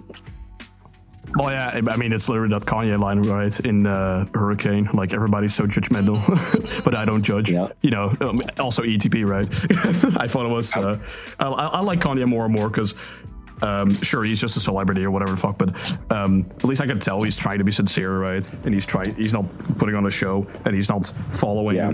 a lot of rules. Like he's saying, uh, you know, for example, like not taking his meds, right? He's like, I'm not taking my meds anymore. I'm, I'm the real me, right? Which is a very sincere statement and actually very, I would say, vulnerable, Right. right? But but then like uh, Pete Davidson reacted with that, like, bro, just take your meds. And I'm like, no, like why? Like I guess that's what you're talking about with the indoctrination, right? It's like, no, don't take your fucking meds.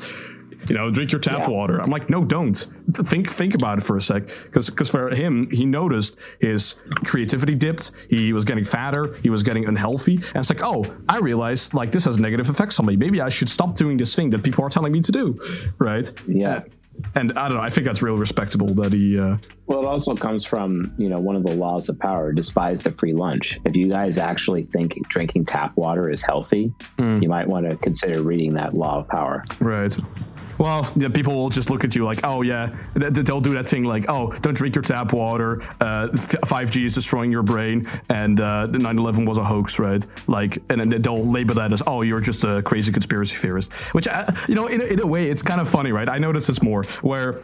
Um, people always say, "Oh, I'm pretty open-minded, right? I'm I'm I'm, I'm open to ideas." Um, and and I, uh, you know, as, in, a, political sense, maybe, right? I, I was overhearing this girl talking to this guy, and he was talking about, you know, more right-wing ideas, and I'm not, you know, I know. Also, politics is kind of an arbitrary system that we're just put against each other. But besides that, um, he was um, she was saying, "Oh well, I listen to uh, right wing ideas, but every time he uh, b- brought up an idea from the right wing, she was shutting it down, right?" And the same thing with when people saying, "Oh, I'm open minded," and then the second you bring up a taboo topic, they don't want to hear it. I think it's so funny always, right? Like the second you bring up, like, oh, for me, it's al- always like legal things or uh, you know, every trickster topics, so to speak, right? And they're like instantly, their their face just changes, and they're like, "Okay, you're a bad person. I don't want to speak to you." Yeah, and it's extremely common. Yeah, uh, I mean, um, I mean, in that regard, you say uh, ENPs require a lot of that sincerity, right? Or no, not that. Actually, well, they want they think everybody's phony, right? But um, wouldn't you say that's reciprocal with the NJ types as well, in the sense that they both crave uh, a real character, so to speak? Or does everybody? Yeah, well, I mean, I, I think everyone does, but like NJ is, it's kind of more of a hip, hypocritical thing because as external as they are, they are they lack the internal, and because they lack the internal, they expect everyone around them to behave in a certain way, but they themselves won't Mhm. behave in that way, Oh, right. and that's really frustrating. Yeah. The INTJs. And they don't know, even realize yeah. it.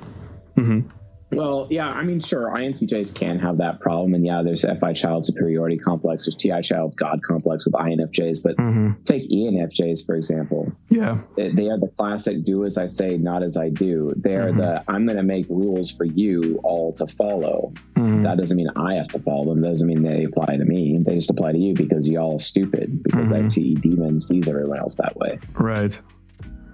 Well, you know, um, I mean that's a criticism, right? But I, um, I do notice that, uh, given my life circumstances, I sometimes try to, you know, I've been pushed in my uh, unconscious, for example, due to like, you know, uh, circumstance and being very shadow focused and very sad and depressed because of that for for a period.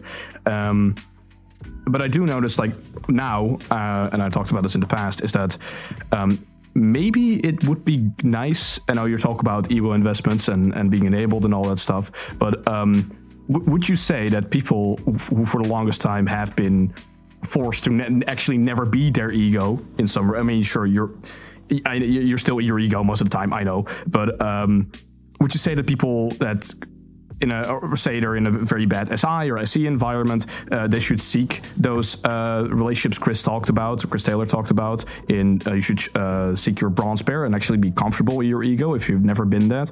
Would you say that that uh, that's helpful advice, or would you do, uh, advise something else?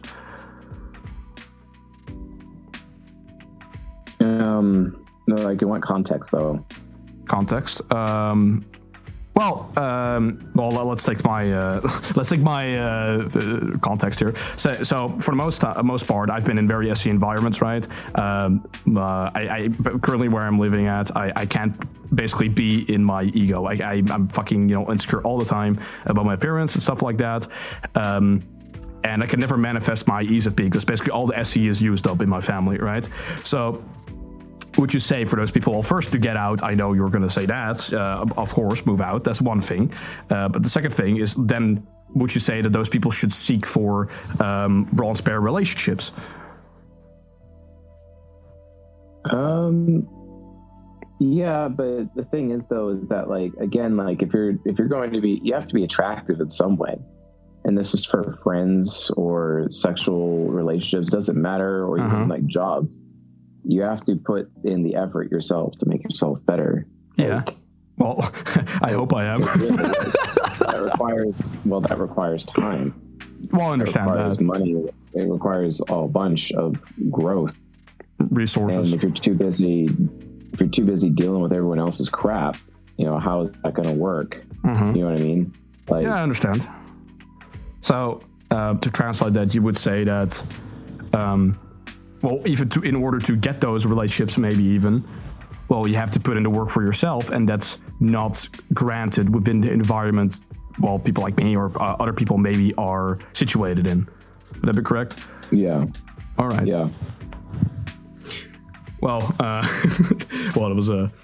Um, was kind of also, also relating to the the harem question.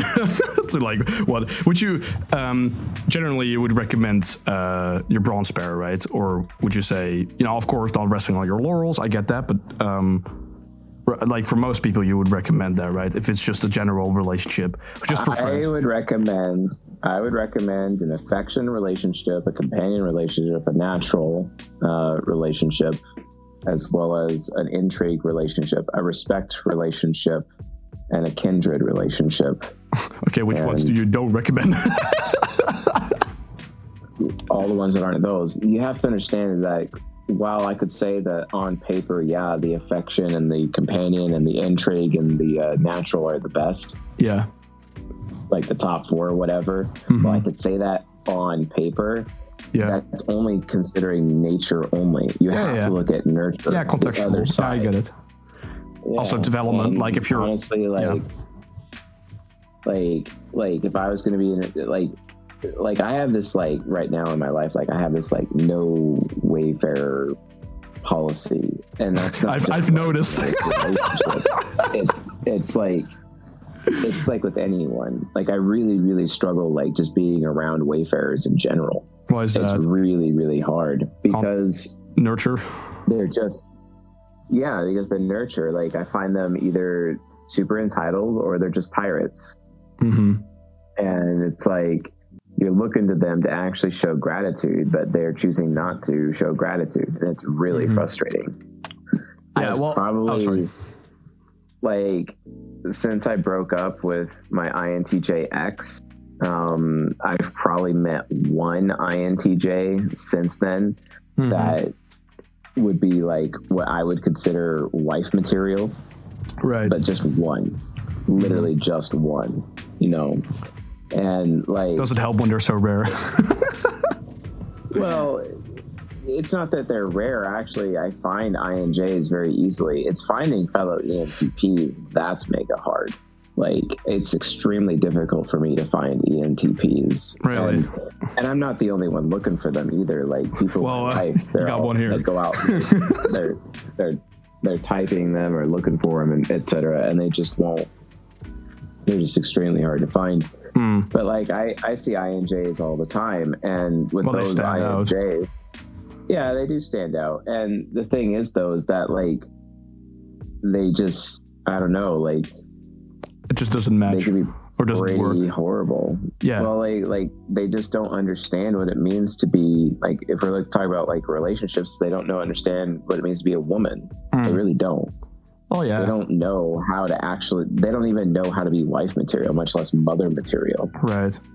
Yeah. and that's That's, the thing. Like, yeah. if a woman can't, if a woman is not good at being wife material, then there's no way in hell she's gonna be a good mother. Mm-hmm. You know, like No, I understand that. Um, I mean, it's, it's kind of what I said earlier, right? Like, if I speak with a younger uh, or maybe even attractive INTJs, right? The, the second I start talking about like motherhood, which is I, you know, I think it's a wonderful thing. I think it's so devalued. Uh, for for women currently, I think guys at this point, guys want um, children more than women. I'm sure that's just a fucking generalization, but I notice with uh, you know maybe on the CCS server or generally in my life, um, when I speak with them and I speak about children, they're they're they're kind of you can see or kind of feel their face lights up. They're like, yeah, I would love to have children, right? Because they're so fucking um, the, the idea. Um, appeals so much to them and maybe uh, like a game like the last of us shows that pretty well right?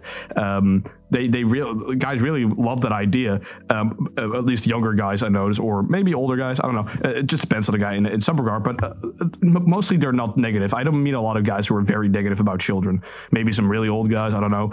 Um, but uh, with women, like some, sometimes that's all, I've talked with, you know, even feminine, very feminine women like INTP or something like that, and they're like, yeah, I, wa- I, I want no children, like they're they're fucking horrible, and I'm like, really? Like it's a fucking gift of life that's been given to you, right? To Whatever creator there is, and, and it's been Yeah. granted to you, and you're just like, no, I don't want it. It's like, really? Like why? Why? Why would you do that to yourself? You're you're literally granting a dimension of life that could enhance it so much, right? And you're just Yeah. and just passing it off. I'm like, well, that's, uh, you know what I mean? It's just it baffles me, right? Yeah, but, but, but like, I, you're right. But like, while I do have my own Wayfarer, no Wayfarer policy, that's not to say that I'm not going to give someone a shot. You know what I mean? Mhm. Like, well, you're still I- you're still forgiving in that regard, you would say. Yeah, I am. It's just that like they're going to have to jump through a lot more hoops than everybody else. Hmm. Well, Like especially like like I got an INTJ friend that I hang out with in town all the time, and like he's really difficult to be around sometimes because that superiority complex just rears its ugly head, Mhm. and like he just and for some reason he just sometimes can't handle the criticism that Mhm. he really just needs to hear so that he can get better and not like expect everybody to just bow down to him all the time. He's Mhm. not superior and he needs to accept that he's not actually superior. yeah. And while he tries oh. to be superior, you know, it's not actually helping anyone mhm. unless of course he's sharing that superiority and helping other people other people improve, then it's okay. like kind of kind of like uh, Friedrich Nietzsche writing his books, even though having a bit of an arrogance thing. I don't know if you've ever seen that, where he basically named himself the greatest philosopher and things like that, but yet he was giving like the greatest philosophy ever, maybe. so maybe in that regard. well, well, yeah, but like the but the difference is though is that like hubris is everyone's problem. It's not just a particular type. no, no, I know. And so if he if he's willing to just let go of that and actually seek to make his fellow man superior instead of being superior himself because Mhm. he thinks that that's what's going to cause people to not reject him which it actually causes people to reject him mhm. um, then he'd be better off but Bas- having him come to that conclusion is extremely hard basically uh, uh, as you're describing it teaching other people so going in their subconscious right showing their skills showing how to do those skills and teaching them how to do it would you say that uh, is accurate Something Yeah. like- yeah.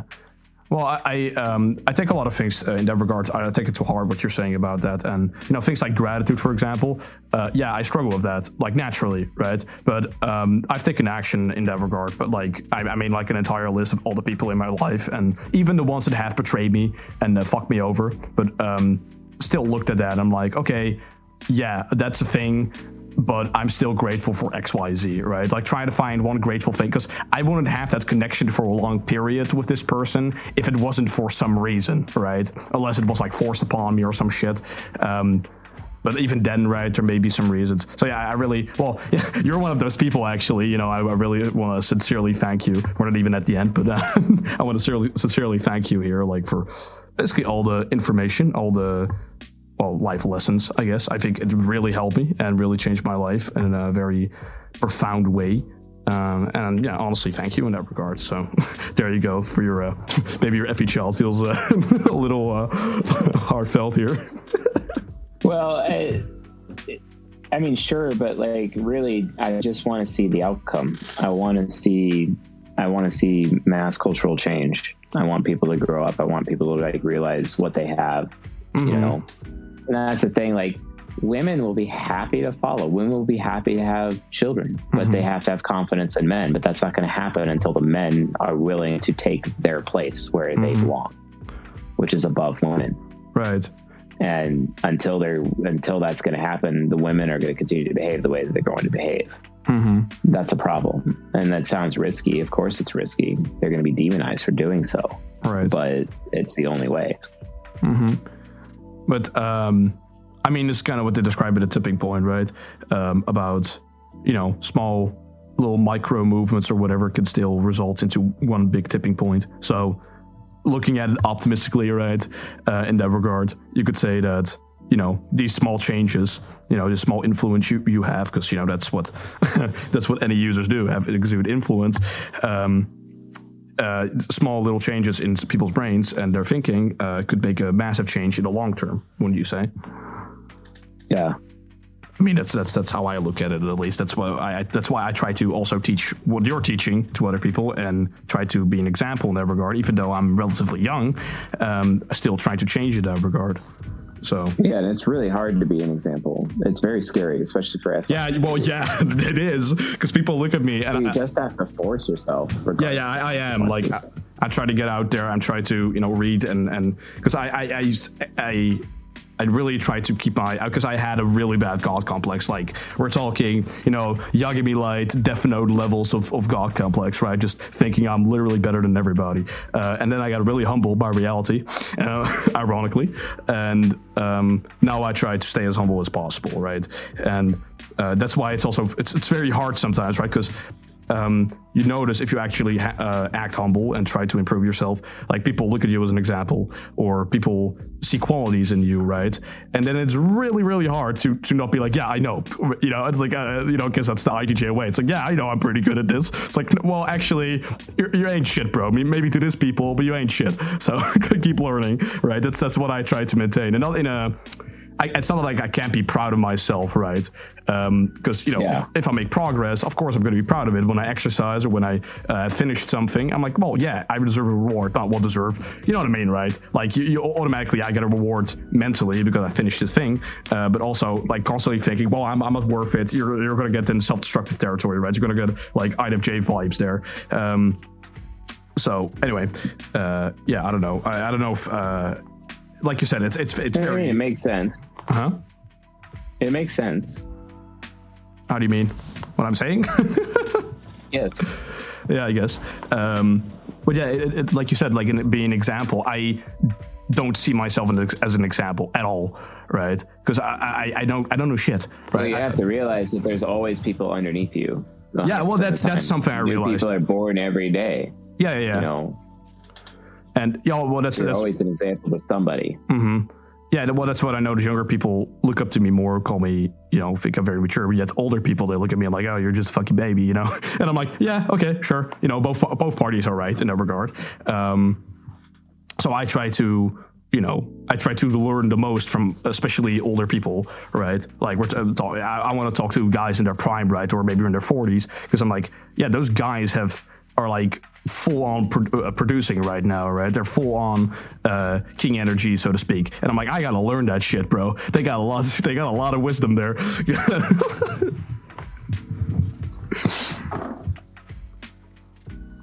yeah.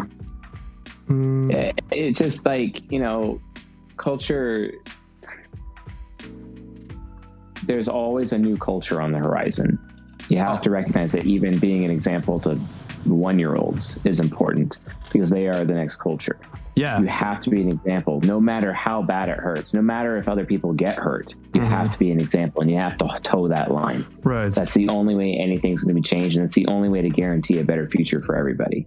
And what would you say is the best way to do that? Like seeking failure, basically. You know, seeking wisdom. Uh, is that the best way to go about it? Uh, not being too wise, but not being too foolish either. Being in the middle, so having people above you and beneath you. Would you say that? Like in a But like also, if you're a woman, be feminine. If you are a man, be masculine, right? and, And primarily follow that route. Okay. And then, well, not automatically, so to speak, but you know what I mean? Like, with those things in mind, you would say the example is being uh, set for other people, or they look at you as an example, if that is in place. That's correct. All right.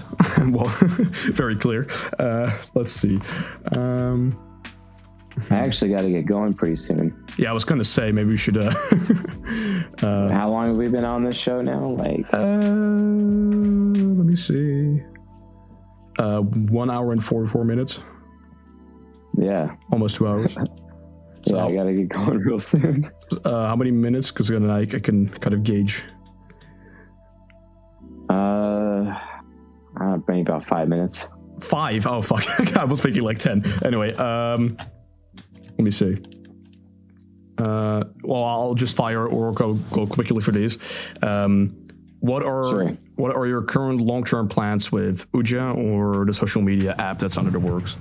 Will you reveal that So it is, it is, it is, it is. I'll talk about it now. I mean, Okay. it, it is definitely in the works. We're still developing it. Um, we're gonna be releasing some new features, which will come with a price increase. Mm-hmm. So people paying for premium features, they're gonna want to get in now, so they're grandfathered in. Right. Otherwise, you know, like, It's gonna be hella like it's gonna go up. it will be like it'll be LinkedIn expensive one day. You know, like. So Right. it's, it's going to happen. But right Okay. now, we're fleshing out our B2B features. We're going to be helping people like keep track of like HR and their businesses Mhm. and those types of things because we need that put down, laid down as a foundation before we go in the full social media direction. All right. Okay. Um, will there be any communication or uh, community participation in any future projects? Maybe things like Uja. Do you think there will be any community, uh, yeah, projects? Maybe. Yeah, definitely. Okay. Um, I mean, like we're we're even we have plans to like even get the type grid or some aspects of the type grid and what we're doing. We do have plans to actually make some of that open source in Mhm. the future Dope. to let people develop on top of that, but we're not ready for that yet. But Mhm. it will be it will be a thing At some um, point. that's coming. Yeah, at some Okay. point. Yep. Um, okay. Really quick. Uh, what are you delving in the most right now? Like generally. Yeah. Well, you Martial kind of arts and martial arts and health. Yeah. Yeah, mostly Alright. that. Yeah. Okay. We see anything of that in the future, or was that? Uh, Yeah, I mean, like I, I'm getting closer and closer to reaching my goals, my fitness goals, dope. and then Gonna six uh, pack. gotta get it, man. Yeah. um, so, so when uh, when that's all done, I'll be releasing courses on fitness, and Dope. like I'll be doing courses like for a whole host of things that I know, and then we're just Mm-hmm. gonna help people out from that perspective. We still have our other course, failure proof your relationship, That's coming out up. very soon. Yeah, we're just waiting on the graphic artist to get finalized. It's been Okay.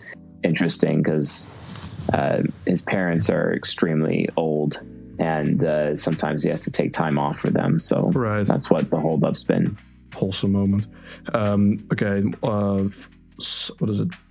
Yeah, uh, one of the final, second to final. Yeah. Um, what are you currently reading, or are you not reading anything at the moment?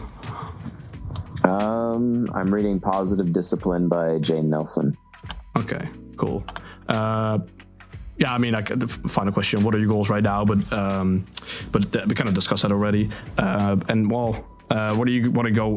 Where do you want it to go ultimately? So, I, I kind of uh, how do you explain this? So you're using Uja right now, and you're doing courses. Where where do you actually want to like fi- uh, end up in terms of like long term? Is is it just fatherlessness? Is that what you're really trying to accomplish with all of this? Yeah, my entire mission in life is Malachi chapter four, verses five and six. Mm-hmm. So and that talks about fatherlessness. Ultimately, it is fatherlessness. It's always been about fatherlessness. Mm-hmm. It's so funny to like listen to people say, "Oh, well, you're a hypocrite, Chase, because you know." Like, how could you be all about fatherlessness when you talk about, you know, red pill stuff? Oh, yeah. Like, because behavioral psychology is a thing. That's why. Like, oh, you le- you left your previous wife, so therefore you must not care about father being a father. Like, uh, what? Did you read the context? yeah. so, um, so yeah, it's ultimately fatherlessness what we're uh, what you're trying to eliminate and uh, really Yep. em- embrace that masculinity and femininity back into society. Exactly. Me embracing masculinity and me expecting femininity and being an example of someone who expects the feminine to be there for me. And if it's not, then, you know, I react in such a way where I'm just repulsed by society as a Mhm. result. You know, I'm going to lead in my masculinity, period, end of story. It's just going to happen, regardless of the consequences All right. you know and you know i'm going to lead by example not just for me or you or anyone else for that matter but also for my children Mm-hmm. that way they actually have a chance at a future Mm-hmm. because right now they they basically don't so i have to make sure that i'm moving in that direction so that they have a chance at that future i can't not be i cannot be uh, complicit in them not having a future All right. Well, I think that's a very, uh, very good note to end it on. So uh, I'll wrap it up here. Uh, anything you want to shout out or uh, say? Hmm. I would like to shout out my haters because you are doing such a great job making me money and bringing me so much attention and more true fans. Especially you, Erik Thor. That hit piece you did really boosted the channel in a big way. Please do more. Thank you, thank you, thank you so much for that. All right. Um, well, I would like to uh, thank everyone for tuning in. Uh, feedbacks will, feedback will be much appreciated. So feel free to leave me a comment and uh, share the video around if you enjoyed it. Uh, this was Croissant Hours with Je suis Croissant uh, and C.S. Joseph. And I will see everybody in the next one. Bye bye. Cool. Later. Fuck bitches, get money.